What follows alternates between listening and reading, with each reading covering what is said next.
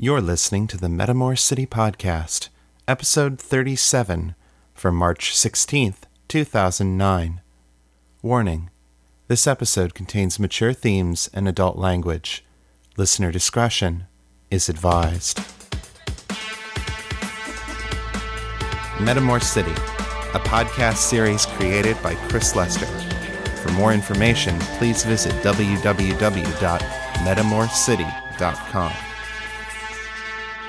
Hello, Metamorphs. We are back. This is Chris Lester, your host and the creator and producer of Metamor City. And I am really sorry that this episode is a week late, guys, but we are here, we are back, and we are ready for action.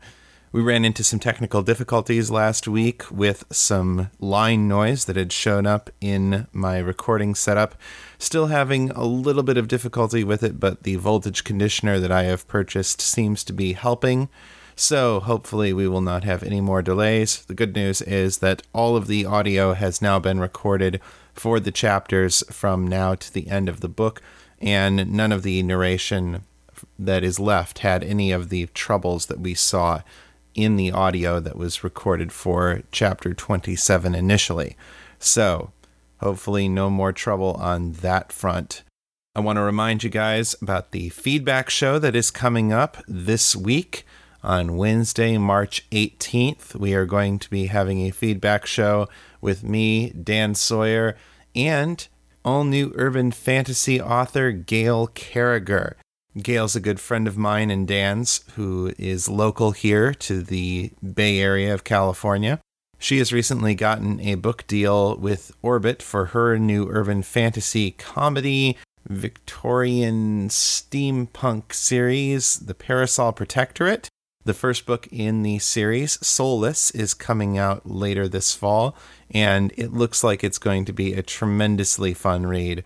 So Gail is going to be coming on to talk with me and Dan about feedback, philosophy, religion, politics, all the usual stuff that we get into in our feedback shows. So if you would like to be a part of the feedback madness and sending us off onto all kinds of fun little tangents, please send in your feedback between now and Wednesday. Again, the email address is feedback@metamorcity.com. And the voicemail is 206-203-0994. That is 206-203-0994. Send in your messages so that Dan and Gail and I can talk about them. And it's going to be fun. Looking forward to this one. Got another cast substitution this week because of continuing technical difficulties that Martha Puskus is having with her recording setup. Paulette Jackson is once more filling in for the role of Miriam, not for the entire chapter, but for the third scene in chapter 27. Hopefully by the time that the next chapter is due, Martha's audio troubles will be corrected and we will be able to get her back into full cast mode. But for this chapter, you will hear her in one scene and then you will hear Paulette in the second scene. So, with no further ado, here is Chapter 27 of Making the Cut, and here to introduce the chapter is my good friend Kim Fortuner, a.k.a. Kim the Comic Book Goddess. Take it away, Kim. Hello, fellow Metamorphs. This is Kim the Comic Book Goddess from the Ninth Heroes cast, Four Color Heroines, and most especially, the Geek Pantheon in Your Moment of Kim podcast, located at geekpantheon.com. We're sponsored by the SSDWC, the Secret Society for Delayed World Conquest. We here at the SSDWC believe that if you're going to fall for an evil plot to take over the world, it should be our evil plot to take over the world. So you're required to comply with SSDWC Media Regulation 57B and listen to our podcasts. And now, the story so far. The Black Ops agent known as Victor Hinkavos has served the Empire of Metamor and the Psy Collective with distinction for the last 15 years. He has trained thousands of young Psys in the art of combat, completed hundreds of successful missions, and destroyed countless enemies of the Empire and the Collective alike. He is tall, handsome, intelligent, supremely well-trained, and gifted with a powerful talent for telekinesis. Unfortunately, he is also a sadistic, manipulative sociopath. His handlers within the collective thought he could be controlled, that his aggression could be channeled in constructive directions. But Victor chafed against the control of the collective's elders and sought to start a life on his own, away from their influence. He cut a devil's bargain with the Vampire Syndicate, gaining access to top-secret cybernetics that made him immune to most forms of telepathy. He then seduced his most powerful student, Abby Preston, and persuaded her to leave the collective with him. Along the way, he left a trail of dead bodies and broken lives, and when Elder Miriam Bakhtavar tried to hunt him down, he set a trap that ended with her being turned into a vampire. Now she works as a mole for the vampire crime boss, Malcolm Ardbalos, compelled by the power of the blood bond to betray her own people. 6 months after Victor's escape, Malcolm has commanded Miriam to capture Brian and Fiona, two retired psyops who carried out an embarrassing and destructive raid on one of Malcolm's front companies. Fiona has been facing demons of her own. She just found out that Victor killed her mother when Fiona was a child, then forced his friend Evan to erase Fiona's memory of what he had done. Fiona wants revenge, but she's more worried about protecting the people she cares about. She begged her lover Sasha to stay out of the effort to find Abby Preston, and Sasha reluctantly agreed. Meanwhile, Abby has decided to take her life into her own hands. After Victor lost his temper during an argument and nearly strangled her, Abby realized she would never be safe with him, and more importantly, neither would her unborn child, a powerful telepath who has been plagued with terrifying visions while still in the womb. While Victor was out looking for a telepathic doctor for Abby, Abby gathered her things and left their apartment, intent on finding the only contact of Victor's whom she knows she can trust. His old pupil and sparring partner, Daniel Shirabi.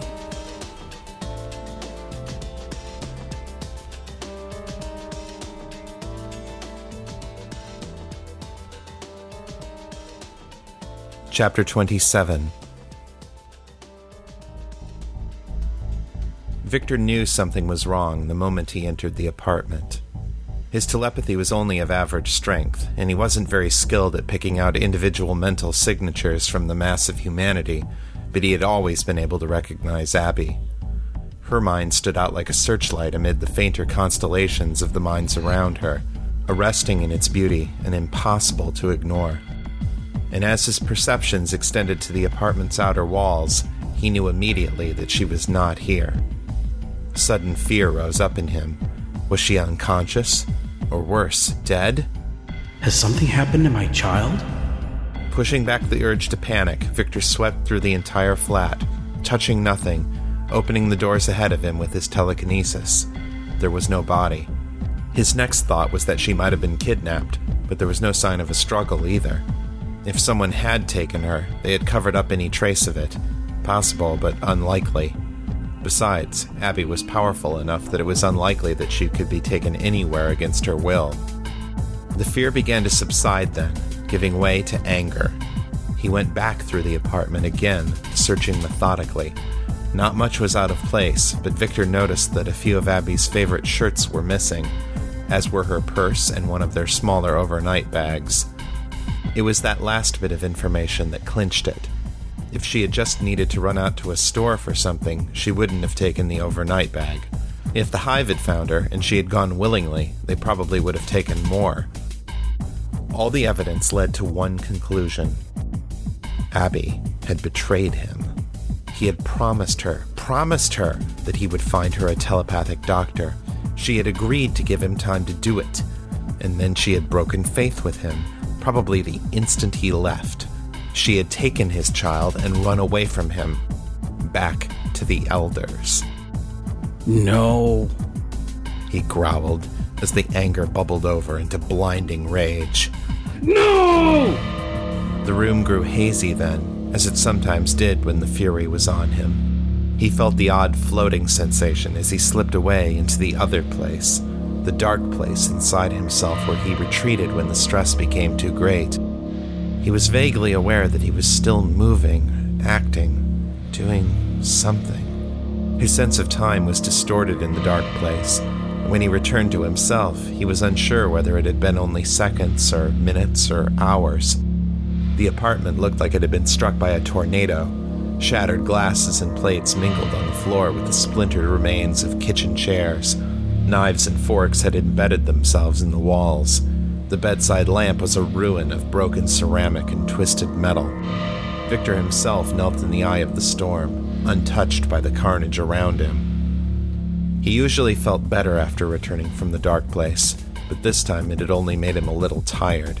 He could still feel the cold, sickening pain of betrayal, like a knife twisting in his gut. He rose to his feet and reached out with his teak, sifting through the wreckage until he found a few of Abby's clothes. They flew to his hand and he jammed them into the pocket of his coat. It took a while longer to find his little black book of contacts. He knew a few unlicensed mages who specialized in divination. He'd find the closest one and persuade him to do a locator spell to find Abby. And if the first one couldn't be persuaded, his body would persuade the next one.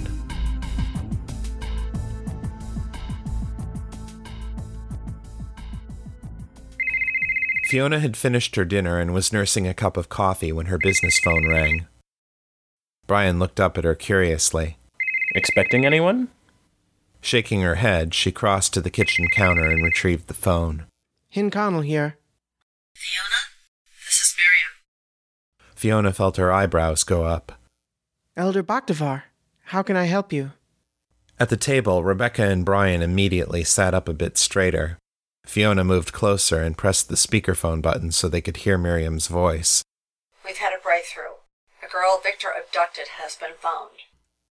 Fiona felt something ease inside her chest, a tension she hadn't known she was carrying. An honest smile spread over her face. That is excellent news, Elder. She paused. Any word on Victor? No, and that's why we're keeping it quiet. Right now we have the girl hidden in a remote location. The only people who know about it are you and my own agents. So as soon as he discovers that she's missing, Victor is going to come looking for her. We could keep her hidden from scrying for a little while, but not indefinitely. Fiona nodded. You intend to set a trap for him? Precisely. It'll be easy for a man with Victor's resources to obtain a locator spell to find Abby, but it won't tell him who else is with her. Miriam's voice hardened. As long as he lives, Victor will be a threat to the collective. I intend to force a confrontation on our terms. Victor's temper is his weak point. It makes him rash, foolish. Fiona heard an edge of cold pleasure seep into the elder's voice. I want you and Brian there with me. To take advantage of that. Fiona looked over at Brian.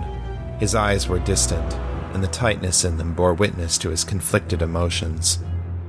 We need to discuss this as a family, Elder Bakhtavar. May I return your call when we have made a decision? Of course, child, but please call back as soon as you can. We don't know how long we have before Victor discovers that Abby is missing, and there is no one in this hive better suited to stopping him. Fiona thought that was probably hyperbole, but she let it pass without comment. There was certainly no one more motivated to stop Victor, given what he had done to Dell and Trace. And my mother, Fiona thought, with a sudden stab of grief and anger, though she was sure that Miriam was unaware of that particular connection. Sasha is working late tonight, but I can reach her by phone. Brian and Rebecca are here. We should have a decision presently. Fiona rang off, then set the phone on the table. She returned to her seat and looked at Brian and Rebecca in turn. I think you should help her. The elder's right. We need to catch Victor before anyone else gets hurt. Fiona looked at her sharply. Is that a precognitive statement? Becca shook her head vigorously. I only asked Victor once, and you saw what happened. I'm never trying that again. Fiona suppressed a wince. The memory of the nightmarish painting was all too vivid in her mind. Do you think he could have asked Abby? Maybe get a sense of what's going to happen to her. Rebecca's eyes went distant, then glowed yellow as she tapped into her power.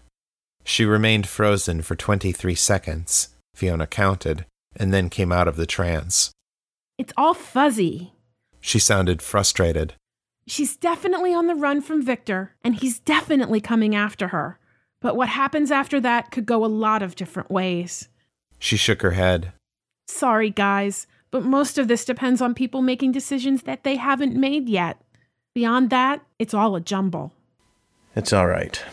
Brian took her hand and gave it a comforting squeeze. At least that tells us that we have a chance to help choose what happens. Fiona looked at him closely. His expression was still troubled, but she could see him slipping into his role as the military man, taking up the burden of leadership once more. What is your assessment, Captain? Calling Brian by his rank pushed him a little further in the transition from family man to warrior, as she had known it would. Elder Boktifar won't be able to keep Abby's recovery hidden for long. She's right. This is the best opportunity we'll have to go after Victor. He looked over at Rebecca. My biggest concern is guarding the home front. I don't like the idea of leaving you and the baby home alone. Rebecca shrugged uncomfortably. Thanks, but I think this is bigger than us. She gave him a half-hearted smile. And hey, if the trap works, Victor won't know we're involved until it's too late. It is a calculated risk, but we stand a better chance of success if we bring all our forces to bear at once. Fiona looked up at Brian, and for a moment she allowed him to see the pain she carried inside of her. And, on a personal level, I need to be involved in this. Brian closed his eyes and nodded. I know. He was silent a moment, then let out a long, heavy sigh. I didn't want to see our family pulled into this fight, but you've been in it longer than any of us realized. Longer than Abby, even. When he looked up at her, Fiona could see the decision in his eyes. Victor is going to pay for what he did to your mother. We still need Sasha's blessing, but if she agrees, we're in. Fiona placed her hand over Brian's and squeezed it once, lightly. He read the thanks in her eyes without her having to say a word. She reached for the phone.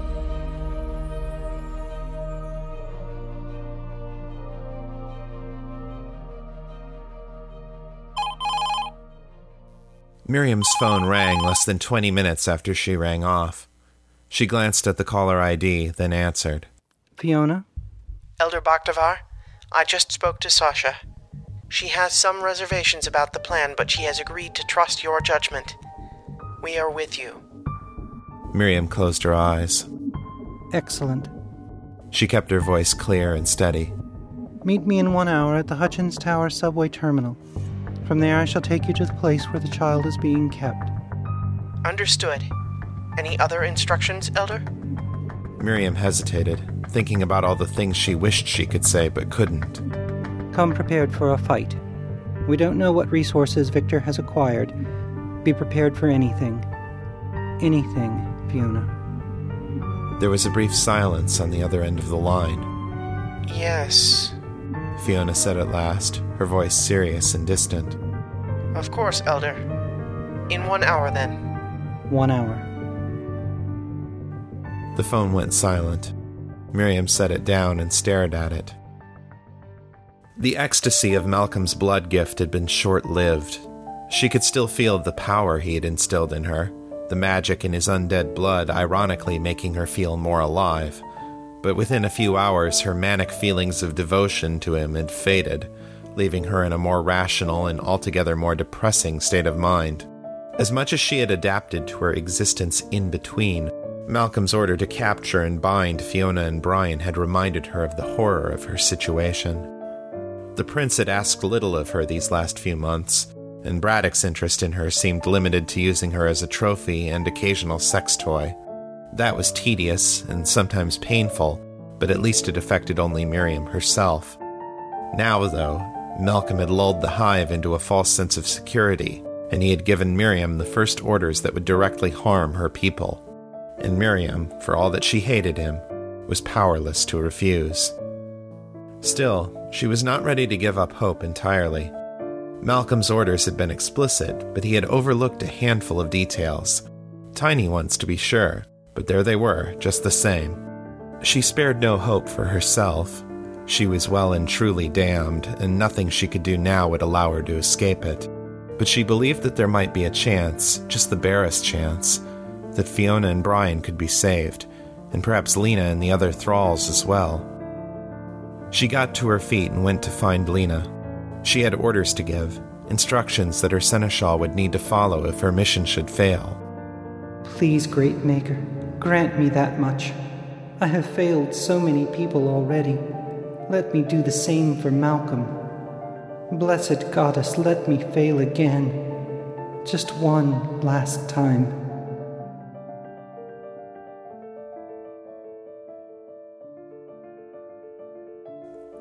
With a small note of satisfaction, Danny clicked the send button and transmitted her last set of test results to its corresponding physician. Finally, she muttered, gazing with relief at her empty inbox. Even for a Monday, today had been a bitch. She'd come back from the weekend and found 5 hells worth of work waiting for her. It had taken 3 hours of overtime, but now, at last, she could get out of here. And start the whole thing again tomorrow. It's a good thing I like my job. The desk phone rang as she was shutting down her computer. She almost let it just go to voicemail, but she saw the caller ID and recognized that it was coming from the front desk. That usually meant an outside call, so she picked up the phone. What you got for me, Meg? I was just about to clock out. Hey, Danny. The receptionist kept her voice low, as if trying to avoid being overheard. I've got a girl down here asking for Daniel. I think she's pregnant, and she's acting really twitchy. Danny frowned. Rebecca's daughter Lila had been born weeks ago, and Sasha wasn't showing yet. Besides, Sasha worked here. Did she say who she was? Wouldn't tell me. Meg sounded frustrated. Said she wouldn't talk to anyone until she talks to Daniel first. She paused. Danny, this kid's maybe 15 or 16 years old. This thing's got abuse written all over it. Danny felt the bottom drop out of her stomach. I'll be right down. Her voice had gone suddenly hoarse. Don't let her leave, Meg. Don't think she wants to, but I'll tell her you're on your way. Danny returned the phone to its cradle and headed for the lift, resisting the urge to run. As she rode the car down to the lobby, she put up her mental shields and composed her features in a neutral, pleasant expression, trying to imitate the control that came so easily to Fiona. On the inside, though, her thoughts were spinning. She came to me. She finally got smart and left him, and she came to me. If I can bring her back into the hive... Prophet, help me. Don't let me screw this up. The lift doors opened, and she strode out into the lobby with careful, deliberate steps. Sure enough, there was Abby, dressed in several layers of shabby clothing with a purse and a small overnight bag on the chair beside her. She was trying to look casual and failing miserably at it. Pregnancy had thickened the baby fat on her heart-shaped face. Her hair had been dyed and cut short, and it hung limp and matted on either side of her face. Her large, expressive eyes, once bright with the optimism and enthusiasm of youth, now looked haunted and careworn. She looked up at Danny as she approached, and Danny saw in those eyes the wisdom that was born in hardship and pain. Those weren't a child's eyes anymore. Danny expected to feel Abby's mind touch hers, but the girl just stared at her intently. Danny knelt in front of her chair and smiled. Hello there, she said softly, in what she hoped was a friendly tone of voice. I'm Danny Shirabi, Daniel's other half, I guess. Abby leaned in close and looked her in the eyes, her face deadly serious. Reaching out, she placed her hands on either side of Danny's face. Danny resisted the urge to pull away. I can't hear you. Abby's voice was grave and barely above a whisper. You closed off your thoughts. She paused, considering. I could make you open up, but it's better if you do it yourself. Danny swallowed. Sorry, I was trying not to let slip to anybody who you were.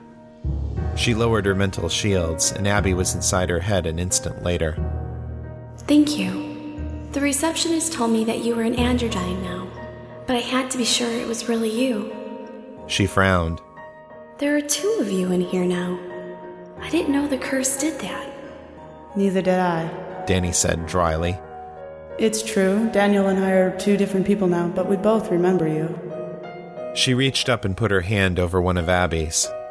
I'll help you however I can. Just tell me what you need. Abby lowered her hands from Danny's face and sat back in the seat. She regarded Danny for a moment in silence. I thought I was going to have to beg you for help. She kept her words safely inside the link. Instead, you begged to help me. Why? Danny looked away, blushing. It's the right thing to do. She felt the stirring of Abby's mind inside hers and suppressed a shiver. You feel guilty. You think that saving me is your penance for... Her eyes widened, then turned hard. So that's what he was hiding from me. I had a feeling Victor was a murderer, but I couldn't be sure until now. Danny stared up at her in astonishment. He hid something from you? How? Abby shook her head slightly. I don't know. It doesn't matter. Right now, the only thing that matters is keeping Darla safe. Darla? Danny asked, gesturing at Abby's belly. Abby nodded. You should know what's going on. Then she opened the link wider, and a flood of memories poured into Danny.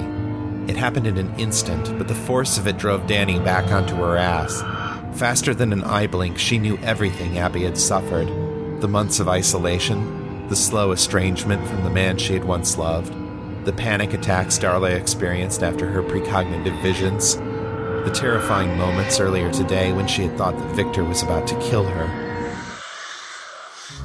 Tears came to Danny's eyes, and she choked back a sob. My God. Danny's mental voice flooded with anguish and compassion. Abby, I'm so sorry. My choices were my own. It wasn't your fault, or Daniel's. Victor would have done what he did with or without your help. She leaned in close, holding Danny's gaze. I'm not your path to absolution, Danny Shirabi. Not with Eli, and not with the Hive. Your sins have nothing to do with me. Danny squeezed her eyes shut, but she couldn't hide from the touch of Abby's mind, or from the truth of her words. Abby was right. Helping her wouldn't bring back Del and Trace, or excuse Daniel's complicity in helping the vampires. And thinking that she could present Abby to the Hive like some sort of prize, she winced. I'm sorry. You're right. I was being stupid. She set her jaw and looked up at Abby again. But I still want to help you, because it is the right thing to do. A half-smile played across Abby's face for a moment. She nodded once. Darla needs a telepathic doctor, and I need a safe place to sleep where Victor can't find me. I think he still has contacts inside the Hive, so there can't be any record that I'm here. A ripple of fear ran through her thoughts.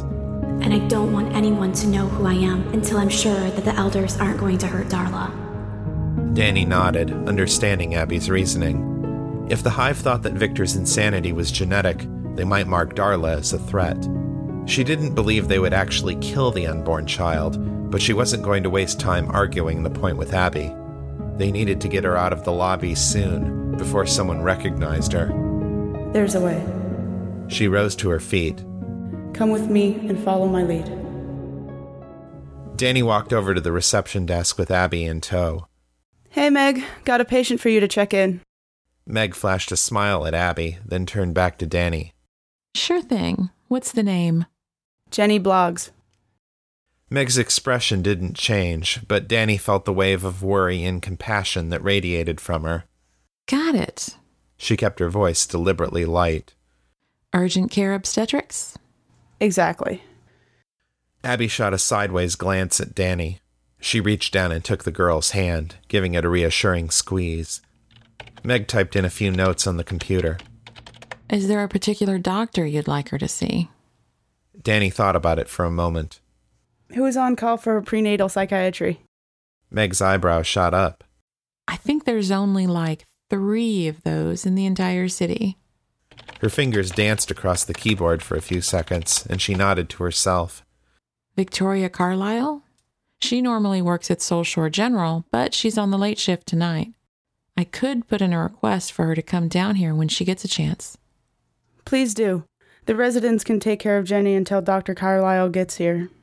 And it gives me time to check with Sasha and make sure this doc can be trusted. Abby squeezed her hand, confirming that she'd heard Danny's thoughts. Danny smiled briefly down at her, then signed the paperwork that Meg handed to her. You can take her right up to the desk in OBGYN. Drowling is the resident on duty. She'll meet you there. Thanks, Meg. Danny gestured for Abby to follow, and together they filed into the nearest lift. Who's Jenny Bloggs? Abby asked, once the doors had closed. It's a code word. We use it for abused women who want to remain anonymous. If a man comes to the hospital looking for his wife or girlfriend, the Jenny Bloggs name tells everybody on staff to play dumb. She smiled apologetically. It's not a permanent solution, I'm afraid. Nobody's going to kick you out, but if you stay for more than 24 hours, we have to report your case to Protective Services. She paused. Unless you ask the Hive for sanctuary. Either way, whoever you go to for help is going to want to know who you are. Abby looked up at their reflections on the ceiling of the lift car. So I have to decide whether to trust the government or trust the Hive. Pretty much. The girl sighed. A weary sound that had none of the melodrama Danny would have expected from someone her age. All right. I need some time to think about this. No problem. In the meantime, you'll be safe here. The door slid open, and Danny led Abby to the obstetrics wing. Waiting by the desk was a young resident dressed in sea-green scrubs. Danny gazed with appreciation at her long black hair, dark eyes, and flawless fair skin. Her face had the elegant patrician lines typical of House Drowling, but her smile was kind and gentle as they approached. Jenny Bloggs? She asked, turning to Abby. The girl nodded, and the resident offered her hand. My name is Morgan. I'll be helping you get settled in. Abby looked questioningly at Danny. It's okay. Danny put a hand on her shoulder and gave it a squeeze. I'm going to go find Sasha and see what she can tell me about Dr. Carlyle. I'll check in on you later after you're settled in. Okay. Abby managed a small but grateful smile. Thank you, Danny. Danny smiled back. Anytime. She turned to Morgan. Make sure she gets whatever she needs. And can you have someone call me when Dr. Carlyle gets here? Of course. Morgan's voice was gentle. But Danny could see in her eyes the same determination that she herself felt. No one would hurt Abby again if they had anything to say about it. Danny headed back to the lift as Morgan led Abby into the obstetrics wing. She needed to find Sasha, and fast. The hospital's asylum procedures worked well enough against abusive husbands, but Victor was a sociopath and a hardened killer. Danny hoped that they could keep Abby's presence here a secret, but if they couldn't, well... arranging for a little extra muscle couldn't hurt.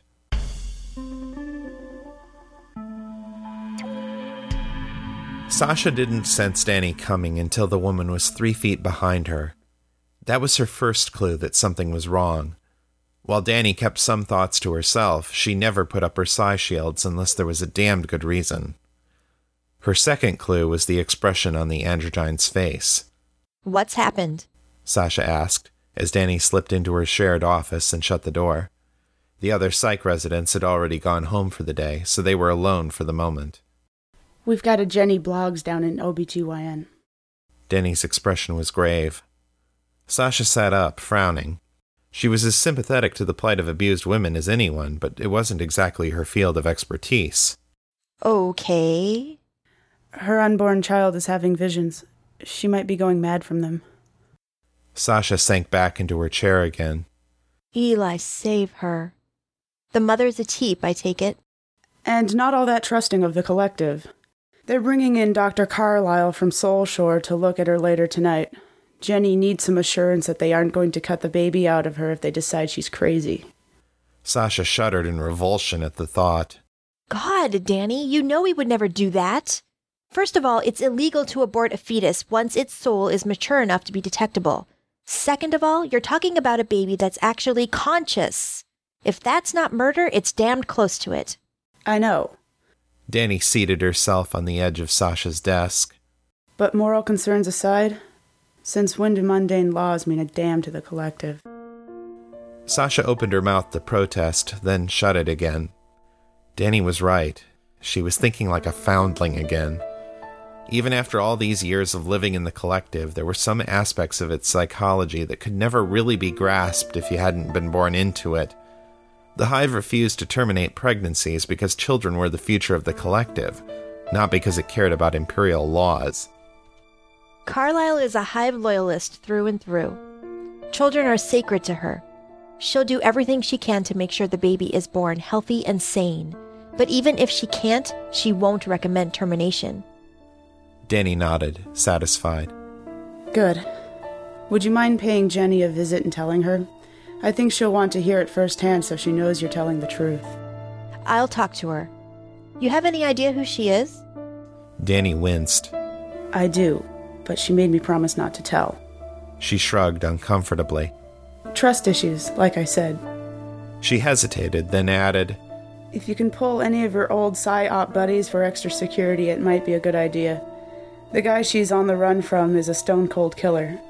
I don't think he'd hesitate to break in here and kill her if he found out where she was staying. Her words tugged at a familiar wound in Sasha's heart. The girl sounded all too similar to Abby Preston, the girl Victor had seduced. Sasha was glad Fiona had told her that Abby was safe with Elder Bakhtavar. She didn't approve of using the girl as bait for Victor, but it was probably the surest way to lure him in. She sighed. Psyops might be pushing it, particularly if you want to keep this low profile. I'll see what I can do, though. Thanks, I appreciate it. Danny cocked her head and looked at her curiously. You okay, Sash? You seemed to go somewhere else there for a minute. I'm fine. Sasha rubbed her eyes wearily. I guess I'm just transferring my feelings about the whole situation with Victor, and that girl he took with him when he left. I hope they get that bastard tonight so we can at least put one of these cases behind us. Danny suddenly went very still. Get him? Somebody's trying to get Victor? Sasha nodded. She wasn't allowed to tell anyone they'd recovered Abby Preston, but she could at least tell Danny this much. Elder Miriam Bakhtavar set a trap for him. She brought in Fiona and Brian to help take him down. Sasha felt the change in Danny's aura a moment before she saw the effects. The androgyne's body shifted, as it had when she and Rebecca had rescued her in Overlook Park 5 months ago. Danny faded into the background, and Daniel surged forward to the front of their shared mind. For modesty's sake, he stayed with a lean, androgynous form that would still fit inside Danny's clothes, but the hard, hungry look in his eyes was thoroughly masculine. Where's this going down? Sasha hesitated. Daniel, you're not field-rated. Fuck that. Victor betrayed us and murdered 2 of my friends. I've got a score to settle with that son of a bitch. He put his hands on his hips, an aggressive gesture that looked odd on the slender, feminine body. Besides, I'm one of the few students who was ever good enough to beat him in a sparring match. I couldn't take him on by myself, but as part of a team, hell's yes. He leaned in and fixed his eyes on hers. Where, Sasha? She closed her eyes and sighed. Fiona had said that she needed to take part in the trap because she needed closure. Maybe the same was true for Daniel, and she had to admit his combat skills probably would be useful. They're meeting at the subway station at Hutchins Tower. If you're going, you'd better hurry. She checked the clock. They're supposed to meet in about 50 minutes. Daniel followed her gaze, then frowned. Can I borrow the skimmer? I need to pick up some gear from home, and I don't think I'll make it if I have to take the bus. Sasha wanted to say no, to keep Daniel out of harm's way for Rebecca's sake, but she knew he would never forgive her for it. Wearily, she pulled out her keys and tossed them to Daniel. For what it's worth, good hunting. Daniel showed her a feral grin as he headed for the door. Take good care of Jenny. Tell her I'll be back as soon as I can. I will. And Eli, go with you, Daniel. She added silently as she watched him go. I only hope you know what you're doing.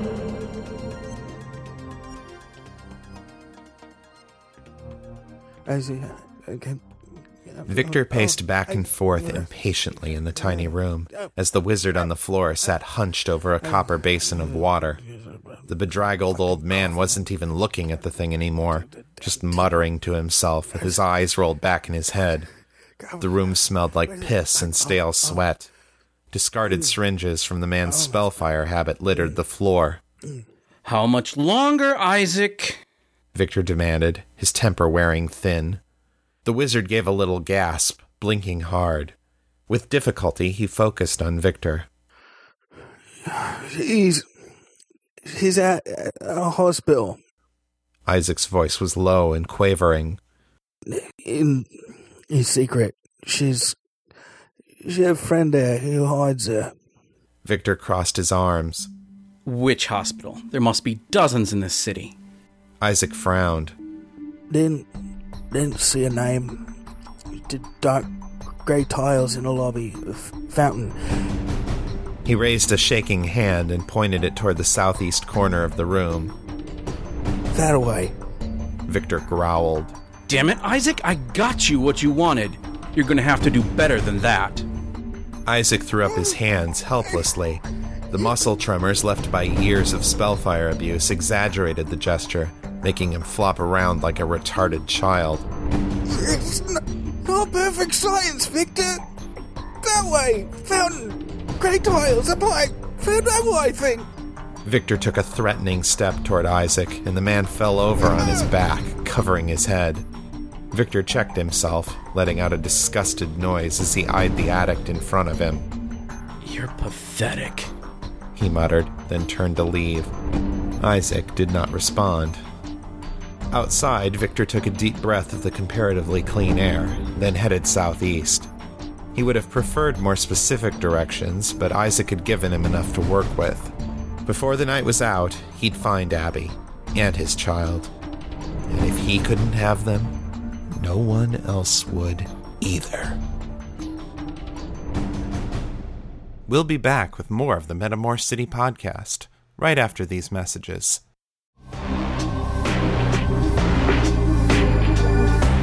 In the Seventh Son podcast novel trilogy, author J.C. Hutchins sent you underground to a secret human cloning factory. You clawed your way to the surface. You survived. Prepare to head into hell again. Welcome to Brinkville Psychiatric Hospital, the setting for Hutchins' next novel, the supernatural thriller, Personal Effects, Dark Art. It's a rotten place with a bloody history. 9 stories of howling madness, built inside an abandoned brownstone quarry. Locals call it The Brink. And now, J.C. Hutchins and creator Jordan Weissman are opening the doors of their bloody creation before the book's June bookstore debut. But you're not getting a guided tour of The Brink. You're being committed. Become a part of publishing history by admitting yourself to The Brink and becoming a patient of art therapist Zach Taylor. Inject yourself into the Personal Effects universe. Create a patient profile, receive your admittance papers, contribute artwork, and earn the insanely cool privilege to appear on Brinkvale Psychiatric's official website. Find your first art assignment now at jchutchins.net/thebrink. Fill out your patient paperwork, submit your art, and come back for more assignments. Get creative. Get crazy. Get committed. Go to jchutchins.net/thebrink for more information, or visit jchutchins.net/personal effects to learn more about the book. Coming this June.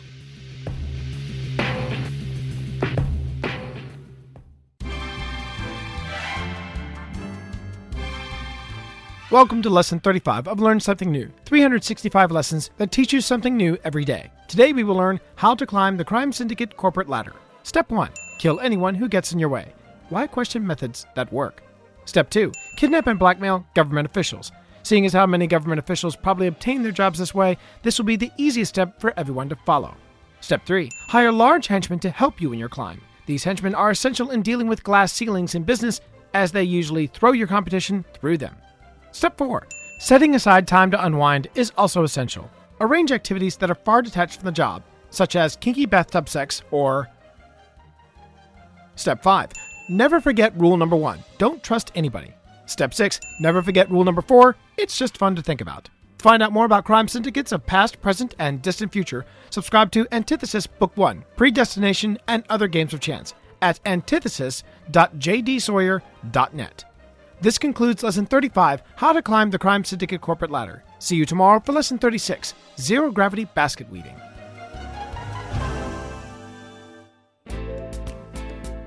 Hello everyone, this is Michael Spence, supporting cast for 118 Migration. Get street smart. You're listening to the Metamor City podcast. Thanks, Michael. We're back, ladies and gents, and I apologize for the additional delays on this episode.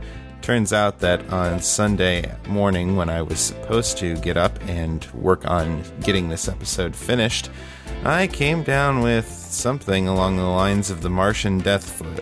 I was flat on my back all day Sunday, and Monday I finally got myself up enough strength to be able to drag myself over to the computer and finish working on this episode.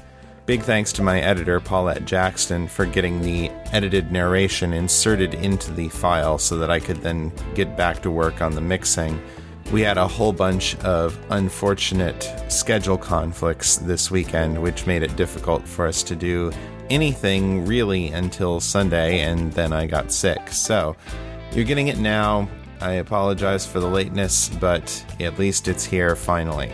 Because of the delays on this episode, we're going to be pushing back the next episode to 2 weeks from this past Saturday. So you will get your next episode of Metamor City on March 28th, if all goes according to plan. After this one, there are only 4 more episodes left in making the cut. Then we're ending the first season of the Metamor City podcast, going on summer hiatus. And we will be back in September for 090909, the podcaster triple threat, with me, J. Daniel Sawyer, and Pitt Ballantyne all debuting our new podcast projects on that date. So mark it on your calendars. That's when Metamor will be back after the hiatus. Don't forget also that we are doing a Metamor City Summer Interregnum Story Contest for the time between the end of Season 1 and the start of Season 2. If you would like to participate, please write a story somewhere between 1,000 and 6,000 words taking place in the world of Metamor City, and send it to me by the end of May. I strongly encourage you to touch base with me beforehand about the idea that you have in mind for your story so that I can confirm whether or not it'll be a good fit for the world of Metamor. And if you emailed me before and you haven't heard from me, please email me again. I had a whole bunch of craziness happen over the last couple of months, and chances are that your email got buried in my inbox. I do apologize for that, but just send me a quick message, touch base with me, and make sure that I know that you're doing the story. I look forward to seeing what everybody comes up with. It should be a lot of fun. And the person who puts together the story that I like the best will get a Metamor City t-shirt from the Zazzle store of their choice. That is incidentally at zazzle.com, ZAZZLE/CW Lester. So you can go on over there and check out the many different kinds of Metamor City merch that are available. We had some special guest voices in this episode that I want to tell you guys about. The first of these was Kim Fortuner, who is playing the role of Morgan Drowling. Kim is going to be our new regular voice for Morgan in Metamor City. She sent me an audition a few months ago, and I was really amazed at how well her voice matched the voice that I had for Morgan in my head. So, hopefully you guys enjoyed this little sneak peek at Kim as Morgan. You'll be hearing a lot more from her in the months to come as we continue on into Metamor City Season 2. This episode also featured Viv, aka Vivid Muse, from the Into the Blender podcast as Meg, the receptionist, and J. Daniel Sawyer in that wonderfully quirky turn as Isaac, the Spellfire Addict Mage. Thanks again to everybody who's contributing their voices to Metamor City. I would not be able to do this without you. And that'll wrap it up for this week, folks. Again, you can send in your feedback to 206-203-0994, or you can email your comments in text or audio to feedback@metamorcity.com. Remember, we're doing that feedback show this Wednesday, March 18th, so you'll want to hurry up and get in your comments on this episode if you want us to include them on the show. And with that, I'm going to get out of here and get this episode up so that you guys can get your fix that you've been waiting for so long. And until next time, keep it on the bright side. This is Chris Lester, signing out.